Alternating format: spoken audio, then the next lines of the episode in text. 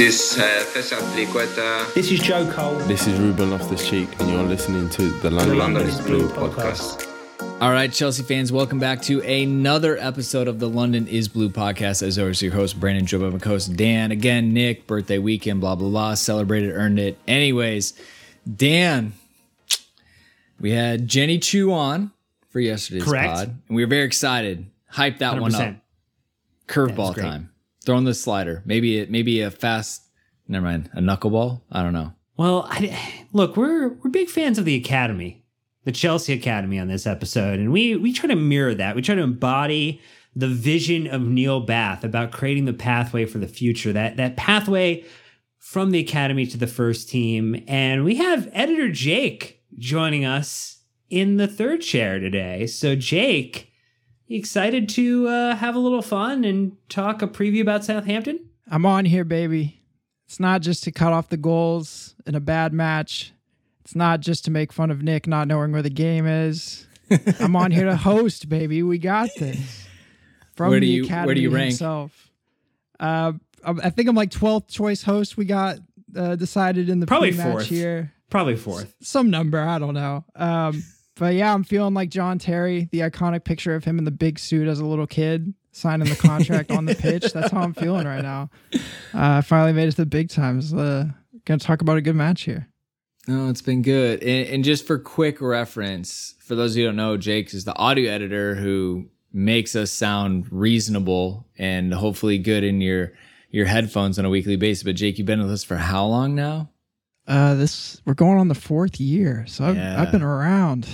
So we are we're very indebted and very glad to have you on the team. And and you know, people should know you did you did this summer series with Dan and Joe and there's some stuff right that we have. So you're not a man of mystery, but in case anyone didn't know, we just put the pieces together because sometimes people are like, wait, who? Is this a new person? Do I need to know them? Yes, you do need to know Jake, or better known as Jeremiah Ludacris as his stage name. So uh, you just figure out what stage he's performing on. So, anyways, we're gonna be looking at uh, the Southampton match preview, right? So we'll go ahead, as always, look at how Southampton's been doing. Uh, we'll look at kind of the results, what we think their lineup's going to be, their form. Then we'll flip it and look at Chelsea again. We're doing this way before uh, Tuchel's press conference and after the the Juventus trip to Turin. He might have some more changes. I mean, the Juventus when he surprised all of us with three injuries and obviously N'Golo Kante uh, testing positive for COVID. So that's definitely going to change our lineups. Uh, and then we'll make our predictions uh, at the end of it, per usual. Uh, but Dan, as we before we get into it, as always, we want to do the three-word match preview. Um, you you called this late, but like, look, the Discord stepped up. Well, yeah, the, the people responded, you know, and this is what happens when you're easily one of the top two favorite choice hosts on the Lens Blue podcast. People respond when you put up the bat signal, and we got a couple really good ones here. You know, we had Mike from IR with the Lookout Southampton, we had a Motor Mount Eli with the Saints March On.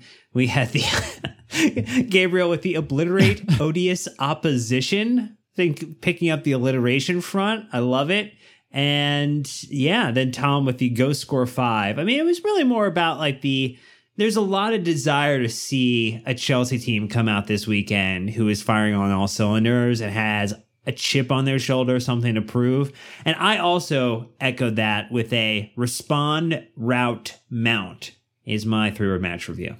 Our preview. All right, all right. I put uh, returning to form. Just seems like a good time to do that. I think we should stop current momentum and reverse course. Jake, what about you? Uh, I'm going with more of a plea than a preview. Uh, please, Mason, please. Uh, I'm tired of him being gone. I miss him. It's getting a little scary, and uh, I think we need that momentum in the midfield. I can't lie. Wouldn't it be concerning if Mount comes back, we thrash Southampton, everyone goes, that guy, that take man mark him, Oh, get dude. rid of him. Like, what if like everything really hinged on Mason and no one really realized it until now, and now they're just going to man mark and eliminate him out of the game? That that's something we're gonna have to deal with. But, you know, I'd love that headache to have to figure out if that's true or not by Mason returning to the lineup. So we'll see what we predict later. But Dan, some Southampton preview time. Uh, are they really winless? Yes, that is that is true. This is this is a fact of the known universe, or at least this this iteration of the multiverse. But they have two losses so far, and then the remainder are draws. You know, when you kind of look at the fixture list they have, just for uh, those who maybe don't know how Southampton played this season, but know about Tino Livramento, Everton starting the season, 3 1 loss. They draw with United at home. They draw away to Newcastle 2 2. Nil nil draw versus West Ham at home. They draw Man City, which is probably the most impressive result of the bunch. And then because, you know, they had to have a little bit of a hangover after that, they lose to Wolves 1 nothing. So that's kind of how it's been for them so far. But in general, not a impressive run of fixtures from Hasenhüttl's men uh, as it relates to, you know, where they're at this season, Jake. Yeah. I mean, this is, uh, they're a weird team. I feel like they're just defending their hearts out, and that's about all they got. Um, which is interesting because some some of the attack on this team. I mean, Armstrong has promising moments. He seems like a good striker. I, I wouldn't be surprised if they start to get these goals going later in the season. But right now, I think it's all about their defense, and we're just gonna have to break that down. And uh, you know, something we struggled with in the past. We'll see how that goes. Let's see what is their their goal difference. They are minus three, so they've I think scored four, conceded seven. Yes, can confirm. Um, so you know, not not great from them. Probably may, maybe a clean sheet. Oh yeah, United right zero zero draw. That's probably their big City. City. That was probably their big um, result of this season so far. But uh, definitely nothing to write home about yet. It's funny. I think Dan, most Chelsea fans probably look at Southampton favoringly, especially with Tino Livramento asserting himself in the starting lineup, even though we don't own his contract anymore. Uh, but because of that, I feel like I had a false sense of positivity about Southampton, Southampton, when in reality, it's not as great as probably as a team they want. Like just because Tino broke into their lineup doesn't mean they're having a great season.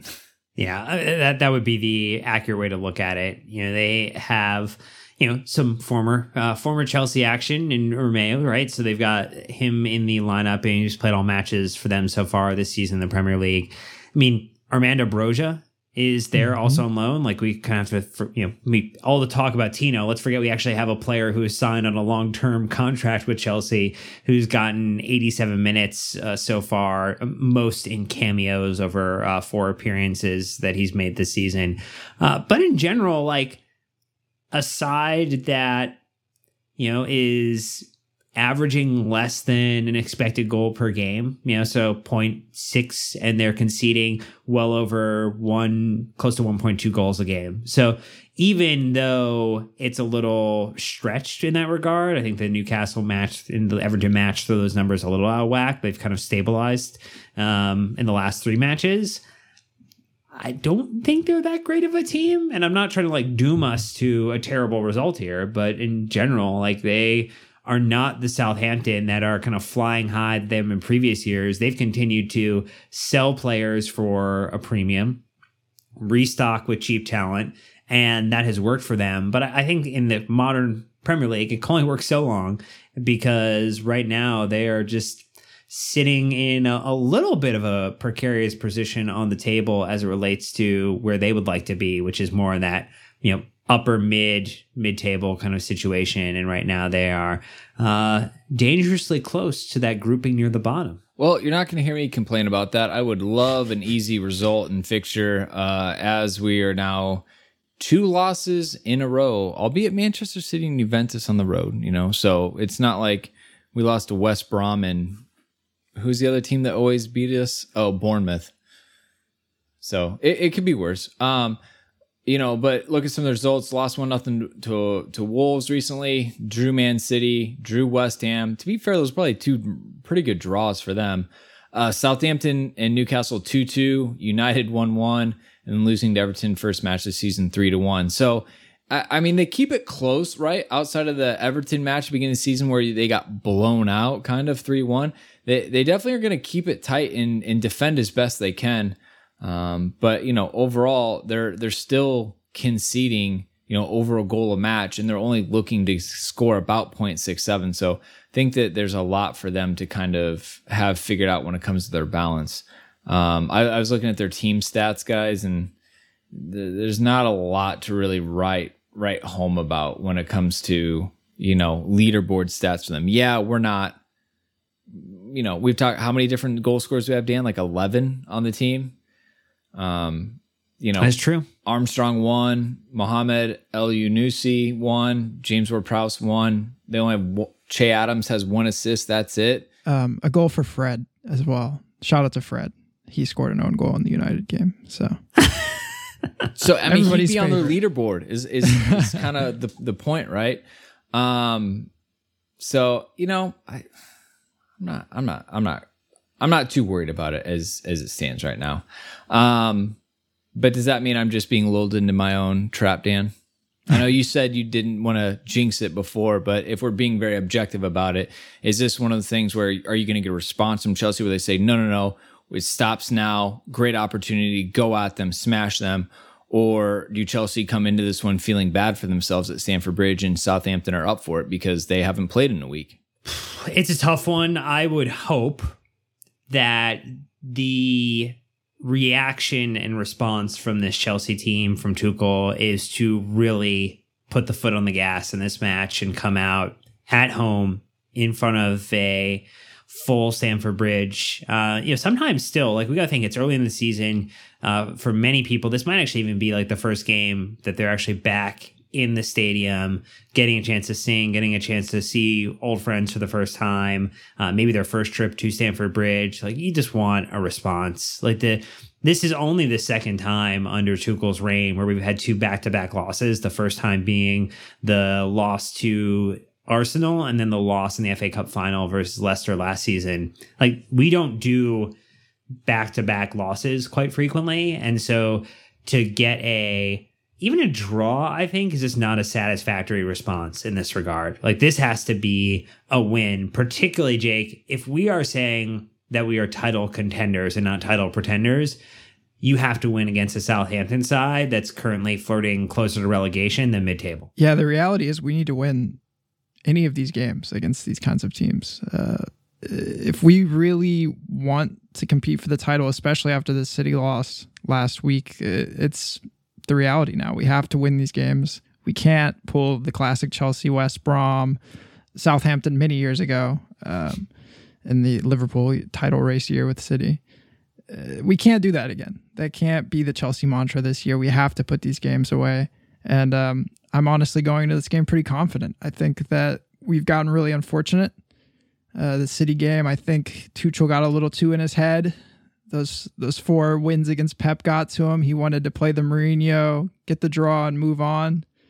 And then obviously we had some turmoil this week with injuries and illness with Kante. So I'm hoping that those were flukes. I'm hoping we can move on. I hope we can get back to the solid Chelsea team we all know.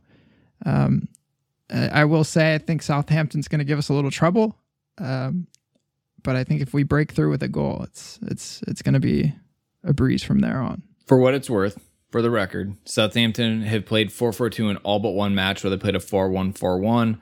So I think that'll be something a little bit different for us to deal with. I think seeing Brentford do that against Liverpool and having the two attackers mess with their back line is something that Chelsea are going to have to adapt to. But again, nothing that we shouldn't be able to overcome. So we're going to take a quick break. When we get back, uh, we're going right into the Chelsea side of it and then the predictions and then the Chelsea youth update. So thank you to the sponsors for financially supporting the show. We'll be right back. All right. So Chelsea news, we don't know. All right. So take whatever we're going to give you today and pair that with Tuchel's press conference that you're probably about to listen to. Um, but all, all intents and purposes, I, it didn't look like we had any injuries coming out of the Juventus match. Um, you can decide if people were getting subbed because they were fatigued or for tactics. We'll let you decide that. Um, but how do you view this, Jake, in the sense of we've now played quite a few matches? It's the last match before an international break.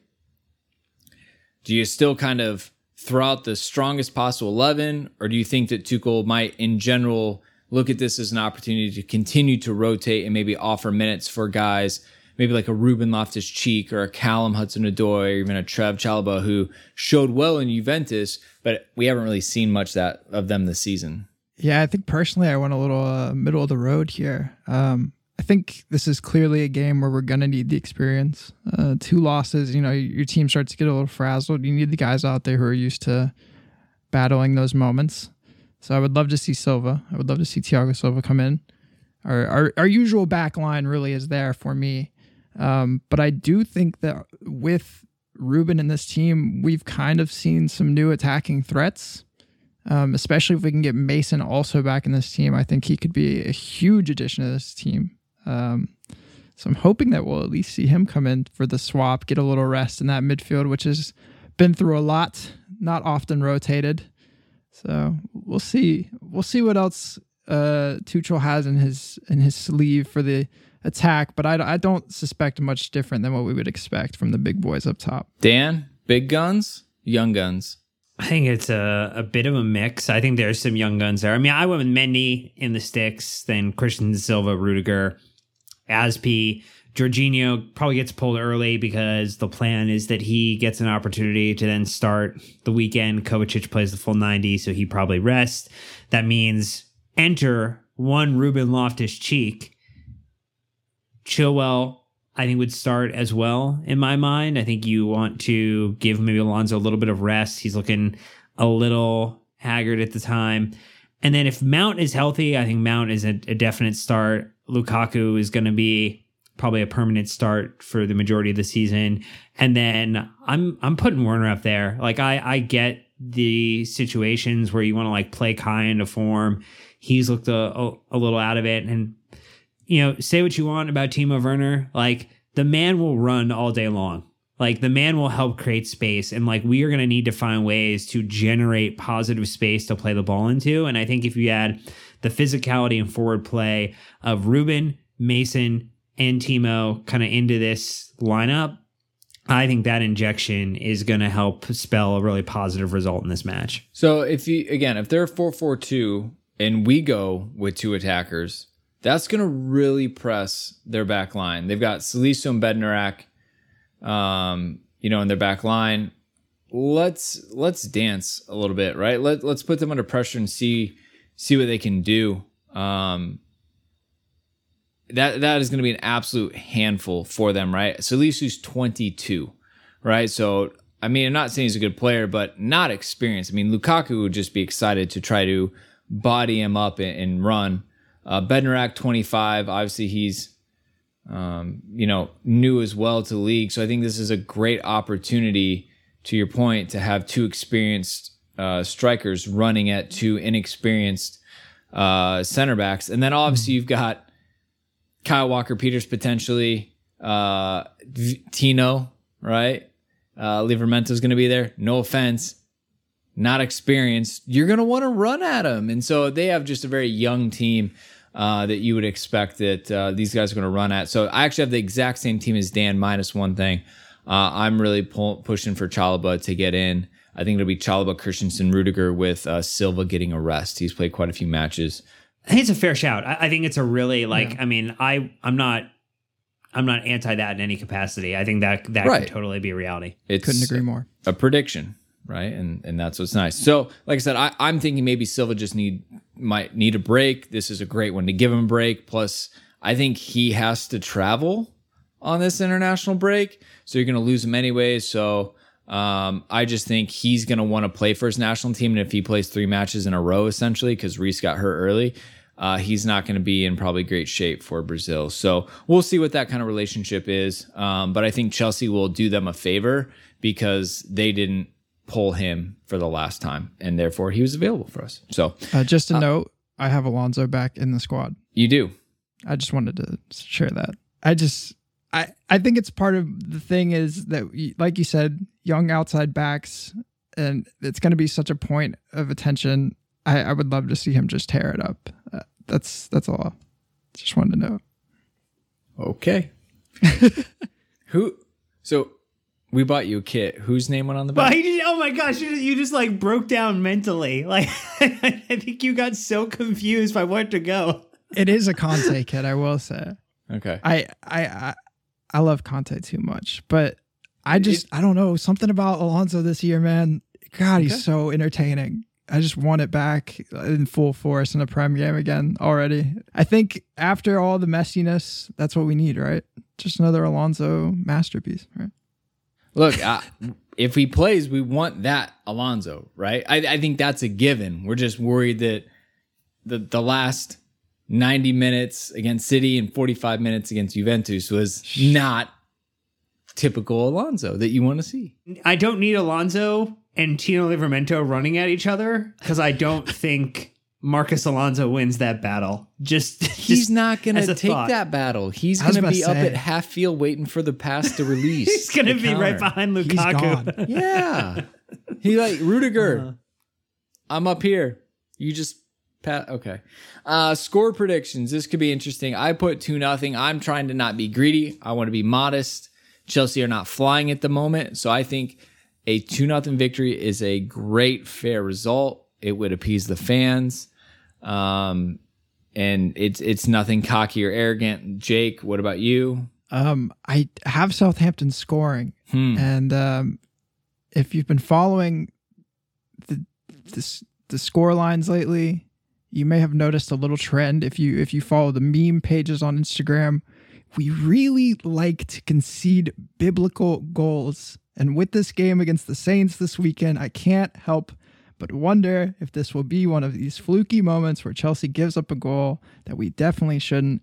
Uh, but I have us winning 3 1. So it's pretty positive. I think once we score a goal, this game is out the window for us. I think we, we have it in our hands. But again, a fluky goal, I could see it happening. It's the Saints. It's it's in the stars.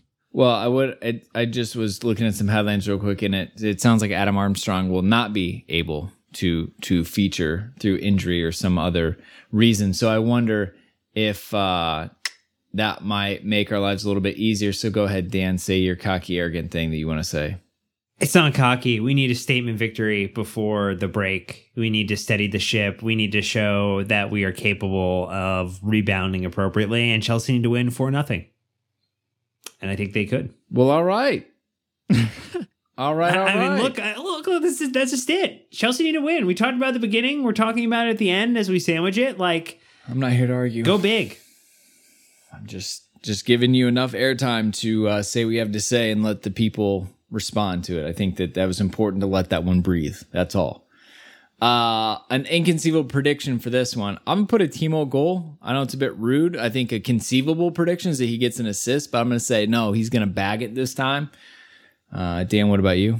I went with a uh, on the back of a hopefully Timo and Lukaku positive partnership. I think they both get braces. I, that'll be that'll be my crazy off the wall prediction. I, Let it, uh, let it breathe. Just let it breathe. Look, if it if it did come true, you all would love it. So you know what? I don't care. I don't care for the smarm. I don't care for the smart like smart Alec responses. You're good. It's okay. All right, you're gonna put put your money where your mouth is and put Lukaku in your fantasy team? He's in my fantasy team. oh, what about Timo? Oh, Timo's not. No, oh. That's- I, I don't. I don't have the funds for that. Hey man, that would be a huge. You're, you're just upset that I'm beating you.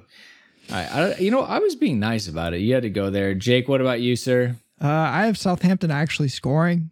Uh, again, I, I'm giving them a goal. Uh, the Saints mantra, something's going to happen there. Uh, and it's not going to be an own goal. There's no Fred in this game. So I think our boys are better than that. I think they'll actually score. I don't know how. It could be anything, but it'll happen. If it's All right. if, if it's anything like Chelsea's history, it'll be a screamer from like half field. Alonso see a gives up Charlie a penalty. Adam. We'll see a Charlie Adam banger from behind the halfway line again. He'll come back. Don't need that. I mean, the good news, right, is Broja won't be able to play. Um, it looks like Diallo, a young French midfielder, is probably going to get in. Uh, he's also 22. It's just a very young squad. You know, I don't think you have to worry about the former Chelsea player scoring against us in Livramento. Uh, as an outside back, I think it's probably good money that he's not going to score. But look, you, you never know. Never I- bet against that. I could see Redmond doing something. He's usually pretty annoying against us, or James Ward Prowse on a free kick. If you had to force my hand into predicting why your outrageous prediction might come true, but uh, I think that's good for us on the Southampton uh, preview. Uh, let us know again if look if you're listening to this and you want to talk about this and you want to talk about why you think Dan predicting four nothing is just crazy talk. You got to get in our Discord. Like it's a plug but it's true, it's real. That's where all of our conversations, pre-match, during match, post-match, go down. Um, so if you are fired up and excited and ready after listening to this preview, go to our Patreon page and get involved in the Discord server. But before we go, we are going to pitch it to myself and uh, Phil at Chelsea to, to give you an update. We had the U, uh, the Dev Squad, the 19s, the 18s, and the 17s all played in the last week. So we have updates for you. Here we go. All right, here we go with the Chelsea Youth Update, the weekly update that covers everything coming out of the academy down in Cobham.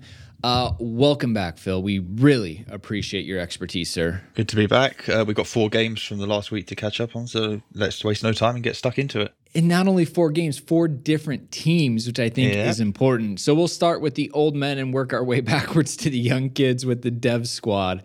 Um, I actually got to catch this, and it was a 4 3 match against Liverpool. That honestly, if you would have told me at halftime how things are going with uh, the soft goals going in, things like that, I was like, woof, this team is about to continue their losing streak, which we kind of previewed the week before but an absolutely heroic effort that saw them come back and win 4 3. And credit to where it's due, sir. I think when it got to 3 3, you said, we're going to win this. And they sure did. Yeah, we were uh, talking throughout the game, and you could just sense that the momentum was shifting Chelsea's way. It was, it, like you said, it looked like for all the world as if it was going to follow suit from the the games in previous weeks where they lost at Manchester City and then they'd lost heavily to Arsenal, and they they had a decent first half, but then Liverpool scored twice in the first ten minutes of the second, and so heads can drop, and you can start to think, oh, here we go again. But credit to them, they fought back well. Andy Myers made some positive substitutions that impacted the game, particularly the introduction of Joe Haigh, who scored and had a big hand in the uh, stoppage time winner. Um, and it was it was the sort of performance that they've been looking for and trying to be fight back. It was a slightly more experienced team than in previous weeks. So George McEachran came back in, and notably Lewis Baker had uh, 90 minutes, and Charlie Masonda had his first hour in more than two years. So it was really good to see him back on the field.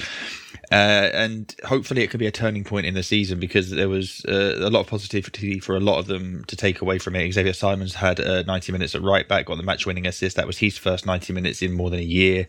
And yeah, it, w- it was a really positive way to start the footballing week for, for Chelsea. Right. So look, change the formation, back four as well. You bringing in McEachran, Musonda, and and Lewis. Did that make it more difficult, or is bringing in a player like uh, Lewis Baker and Charlie Musonda probably more Lewis? Right. He definitely has much more professional minutes under his belt. But even a player of Musonda's elk to come in, um, does that help, or do you think that that's actually more disruptive, which makes this even more impressive? It, it it can vary uh, depending on the player, depending on the team. So for last season, roughly around this time, the development squad had Baba Rahman and Danny Drinkwater playing for them, and it's not so disruptive because these these boys are training with the development squad every day as well. So it's not like they're just being transplanted from the first team squad coming in cold and they don't have a, an affinity or a, a, a cohesion about them. So they'll be training together and, and they're academy graduates as well. So I don't think it hinders them necessarily. In Musonda's case, having been out for two years, obviously you have to ease him back in and get the minutes, but it's his responsibility to be up to speed. You understand that he might not be immediately.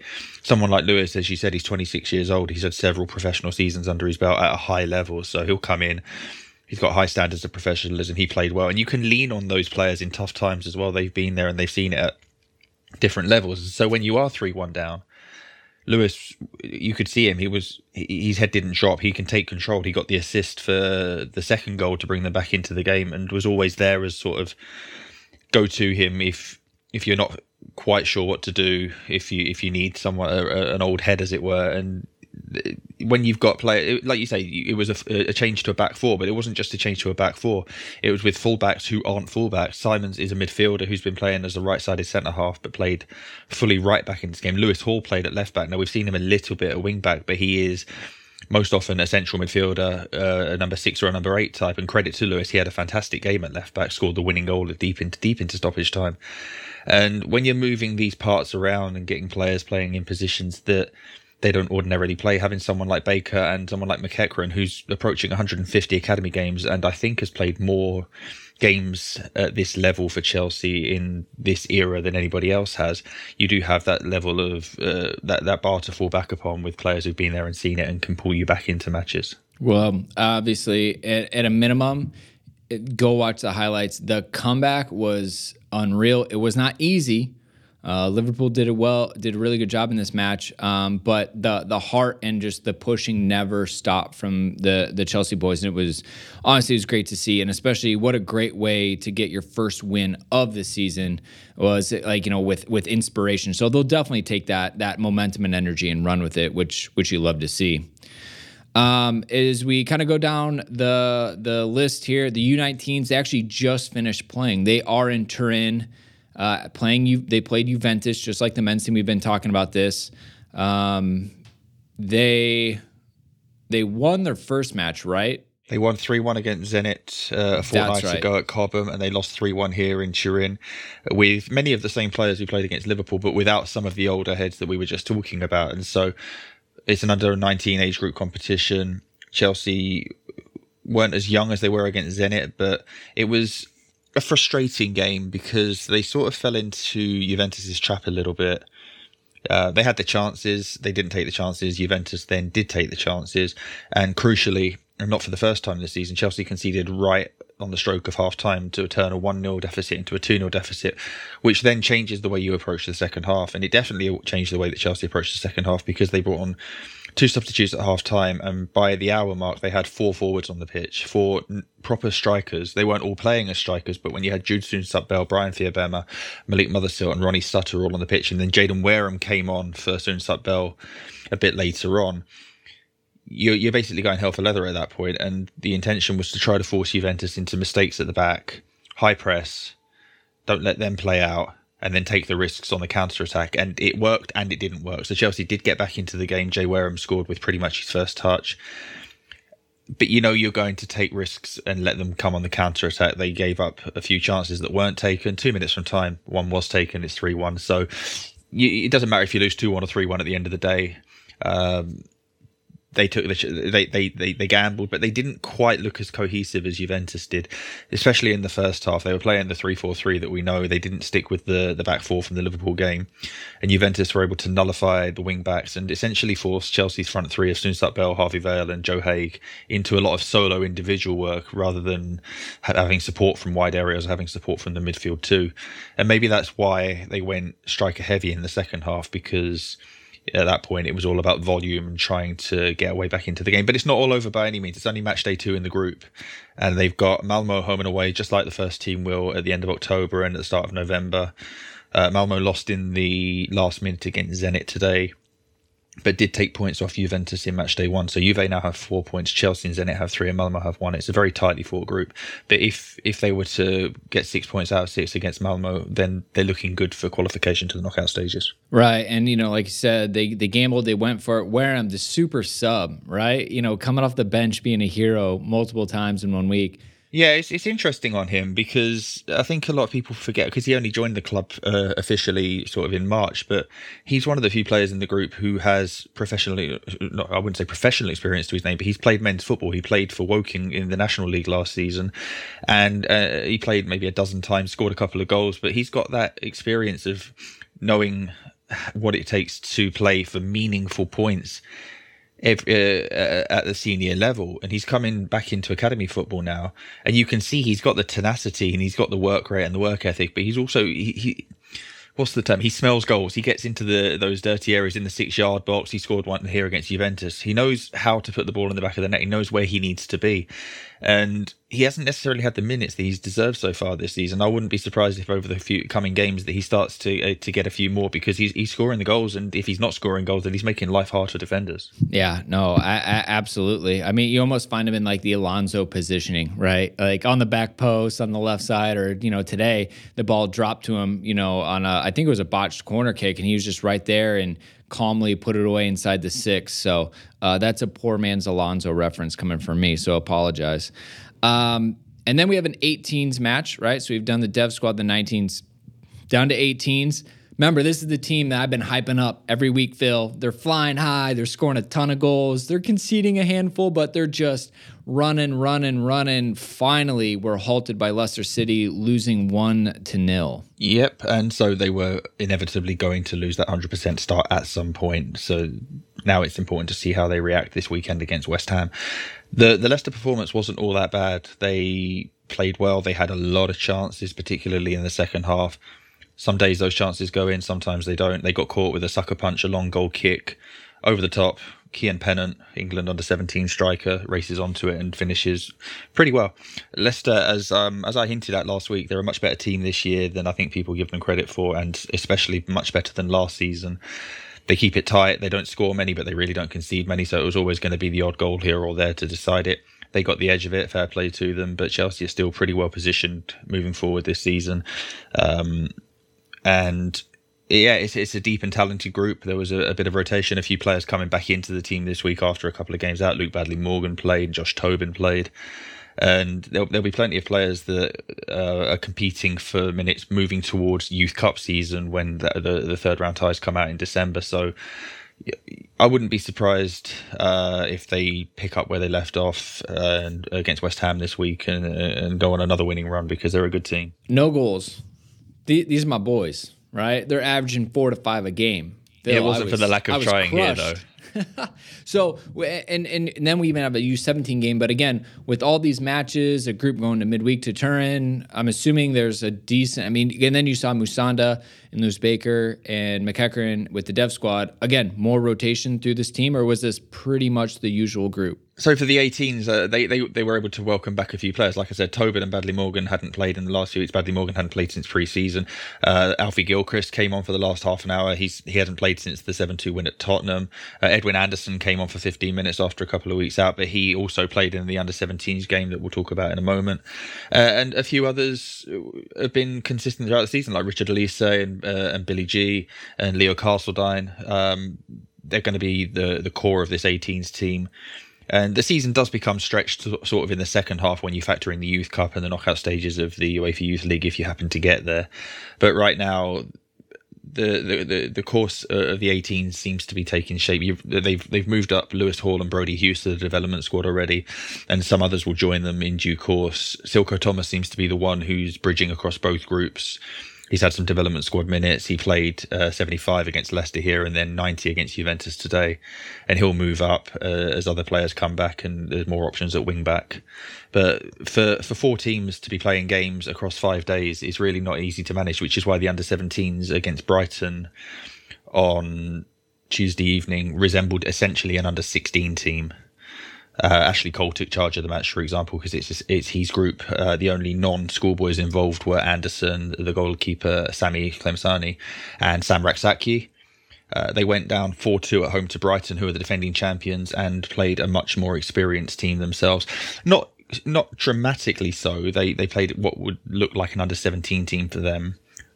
Uh, so maybe a year or two of age on on balance. Chelsea's got Anderson scored for Chelsea, and Tyrique George, uh, who's an England under 16 international, scored a lovely free kick in the second half. But Brighton were were decent value for the win. They had a 14 year old striker score twice, which was terrifying for those of you who are getting on in years, um, myself included. Um, but their manager was was fairly honest. He said that both teams could have had half a dozen goals and they took their chances, and Chelsea didn't. That's the way that match went. But they've got Reading and Southampton in the group and two wins will get them through. So, one, you said Billy G earlier. Um, what? Yes, we have a Billy G and we have a Billy G. Got it. Um, and then two, this is the first time we've talked about the U17s. Um, I guess. Yeah, it's it's it's a weird one because last season they inaugurated this cup having put the under 18 and under 16 ones on hold the under 18 cup is the one that Chelsea beat Blackburn in last weekend, and they have won previously under Jody Morris's management. Because those were intra regional, at the height of the pandemic, they didn't want teams moving around the country unnecessarily, so they reintroduced they introduced an under 17 version where everything was regionalized. And with the season getting back to normal this time, we now have an under 18, 17, and 16 version of the competition. The 18s and 16s mirror each other, the 17s doesn't it's it's good for the games program in a way because it's another competition for a bunch of, of, players who might not get the minutes that they need, particularly first years and budding under 16s. But as you've seen for this uh, Chelsea group over the last few days, they had a game on Friday, they had a game on Saturday, they had a game on Tuesday, they had a game on Wednesday. It means a little bit more squad planning and a few younger players are going to be involved. So Chelsea had an under 15 in the matchday squad last night, didn't come on, but it, it'll be good for them you but just might not see them able to compete on every single front. Sure. So that's interesting. So realistically, our listeners should know about a dev squad, the 19s, the 18s, the 17s, and the 16s. Yes, but with more greater prominence and greater focus and attention on the older players.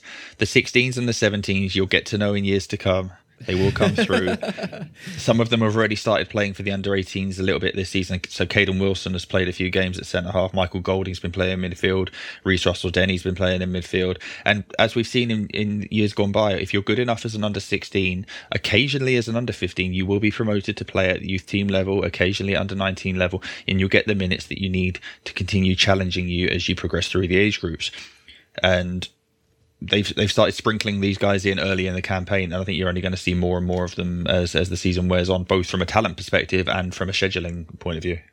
Got it. So, can you name the next John Terry out of the 16s? No, I'm just kidding. We won't play that. Yeah, I, I don't do that. It's, it's, a question that I've never answered on social media over the oh, years. It's Oh, like, who's the best player in this age group? Well, I mean, firstly, that's just my opinion, but also Right. it- Unnecessary. we, we, it's unnecessary. Let let them let them emerge, and even when they're at levels that we're talking about, who's the best player in the development squad? Well, I've got preferences, but Yep. what's the best player? Am I picking the best defender? Am I picking the best midfielder? Who am I picking? It's it's a it's a team. Fitness, There are individuals technically, and- tactically. Exactly. and uh, and even if we were to get into that debate, if you'd have asked that question going back five years, six years, whatever, who's the best defender in the under 18s? Not very, not very many people would have necessarily picked someone like Fikayo Tomori. He wasn't necessarily a late developer, but he wasn't outstanding immediately. He played right back for a long time in that team. And as as you come along and as you, you hone your craft and you hone your game, you test yourself at the higher levels, you can tick those boxes off. Some players don't tick it quite easy, quite as well. Yeah. Uh, it's it's all subjective at the end of the day, but I, I generally refuse to answer the question of who is the best player in this team. and it ebbs and flows, right? Life, very similar to a football career, is not linear. You're gonna have ups and Oh, have downs. You know, we're not winning player of the week or man of the match every single week because it doesn't always come off. And sometimes you got to play the team role. And other times you're the all star. It just kind of clicked for you that day. So uh, who knows? Depends on what your manager and, and coaches are asking you to do as well. Which this is that's probably the biggest thing is we don't know what these guys are really telling these um, you know the younger players to do because they're again focused on developing these players, not necessarily making sure that they're um, you know cut in the same cloth as Jorginho, Kante, Kovacic when it comes to midfield. They're going to be their own version of it. Yeah, they, they develop well rounded footballers, so they'll try to develop a central midfielder who can play as a six, an eight, or a ten, or Makes in a double sense. six, or whatever. You can you, that's it, you, you educate well rounded footballers so that when you play in a different system or the manager changes formation or when you move clubs, you're prepared for it. And uh, one of the nicer analogies I've seen over the years about a, a player's journey and a player's career is it's a little bit like uh, an airplane flight. You have uh, you start and a finish point and a general route to get there, but during that route, you're going to be at different levels of elevation. You're going to be up, you're going to be down. You may have to take a slight detour or a change of course, but you will get there. And that that journey is going to be different for everybody. But uh, like I say, Chelsea focus on developing a well-rounded footballer. There's plenty of games to go this season, um, and we're back to it this weekend. We've got West Ham for the 18s on Saturday. We've got Blackburn for the development squad on Sunday, and it's coming thick and fast. honestly it's it's we we it's funny when we were talking about planning this there was no shortage of content uh, for us to to be able to discuss which is exciting because we're going to be doing an, an hour long special soon kind of about like the structure of the academy and how that compares to other academies in england because i think a lot of people don't realize there's actually different levels and it doesn't come down to if you're in the premier league versus championship. So uh, a lot more to come. We're going to be diving deep using those times to deep dive on some different things and, and really help educate everyone about the world of academy football. But phil thank you so much as usual sir. Enjoy your weekend. It sounds like with four matches for chelsea to watch Yep. classic Let's hope for four wins. all right. Well, let's go back to the boys, which again is probably me, and we'll wrap. All right. And the magic of editing by you, Jake, we are back to wrap this one up. I did it. We hope you did. You're actually predicting your your future actions, so uh, you just uh, made a little bit of pressure for yourself. Um, but look, as we wrap the youth academy, a little a little bit of a rough start. The U19s lost to Juventus. Uh, the U17s lost. The U18s lost their first match of the season, one nothing. They were the ones high flying, beating Spurs seven two. Uh, but the Dev Squad got their first win four three over Liverpool. Absolute comeback, down 3 1 at half, Dan, and won 4 3 right at the dead of the whistle. So, uh, look, the women played midweek. The women play this weekend. There's, I think, two youth matches. The men play. Good luck. Chelsea don't stop, man. Chelsea does not stop. There's a men's international break and the women are playing. There's a women's international break, the men are playing. The academy almost always playing. It just does not end. And that's why we're here. And that's why Jake made the walk across the street from the academy to the first team to join us. And it was fun. Didn't you enjoy this, right, Jake? Had Third choice host? It's good to be Fourth back choice host? in action. Fourth, fifth, sixth, twelfth, whatever the He number has them is. all. He's just Has happy them to be locked here. down. Just, just really happy to be here. Having Um, a blast. It's it's it's gonna be good. Um, look, I think a lot of Chelsea fans are gonna go into this one with mixed emotions. Uh, probably expecting a big result, but still a little bit deflated coming off the the back to back losses. So it's important. Um, I think it's important to get back on track. Is what we kind of said in a three word match of preview, and uh, it's important from a momentum play, especially if you were to not pick up maximum points and then have to hit another international break. uh, Dan, I just feel like that's just going to weigh heavy, and the fans, it's going to sit and feel icky for the entire break as well before we get back to playing games. So I, I just think from a mental and a momentum standpoint, three points is an absolutely necessary uh, result in this one. I can't do an international break where we go in two losses and a draw or three losses in a row because the narrative function of everybody's mental model is going to be too negative to bear. It will definitely be a forced internet sabbatical if that is the case. Yeah, I'm leaving Twitter if that happens. I'm sorry, any of my Twitter friends. I, I gotta go if that's going down. Uh, I, I But we're gonna win, more. so it's okay. It's No not gonna worries. happen. I, I told I told you two before this. I'm not worried. I'm not sweating it. You know, maybe if we lose this one, I'm freaking out a little bit, but we're not gonna. Okay. Jake, Jake's googling how do you mute your entire timeline. Yeah. No, I I uh, I had my fill today with the uh, Tuchel talk. No more Tuchel slander. I won't have it. Damn it. It's it's a bit it's a bit early for that. So, anyways, hey, that's gonna wrap us up. Again, match on Saturday. We'll be back uh, with our review on Monday. Uh, and Dan, I guess I would just let the people know going into this one that we have a shit ton of content over the break that they have nothing to worry about. Yeah, we've got we've got plans. We have additional episodes we want to record. We've got another Tinkerman episode coming out. We've got gosh, more Chelsea women's content. We've got season updates. It's everything. We're all over the place. So yeah, just keep posted to your feed. Love it. All right. Well, the content doesn't stop. We have to keep putting Jake through college on our on our own. So, uh, Jake, you're doing Sure. great. Keep it up, sir. Appreciate it. All right. Anyways, best. and that's going to wrap us up for this one, Chelsea fans. Uh, but until next time, you know what to do. Keep the blue flag flying high.